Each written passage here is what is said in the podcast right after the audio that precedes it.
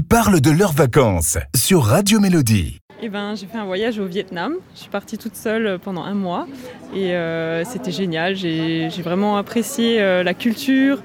Euh, oui, oui, oui, ouais, je je fais du nord au sud. Et euh, en fait, j'étais jamais seule.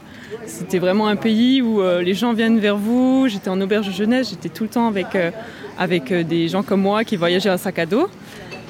Et, euh, et je, vraiment, je conseille à tout le monde d'aller dans ce pays-là parce qu'il y a tellement de belles choses à voir, on mange très bien. Et voilà.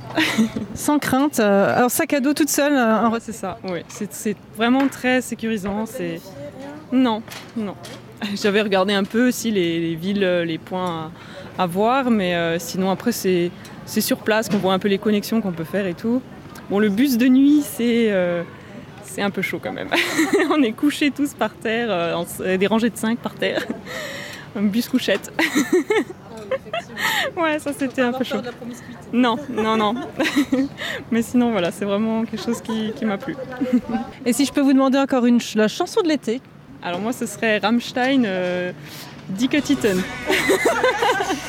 Ah c'est pas commun ouais. Comment c'est Non. muss nicht reich sein, kein Modell mit langen Schritten.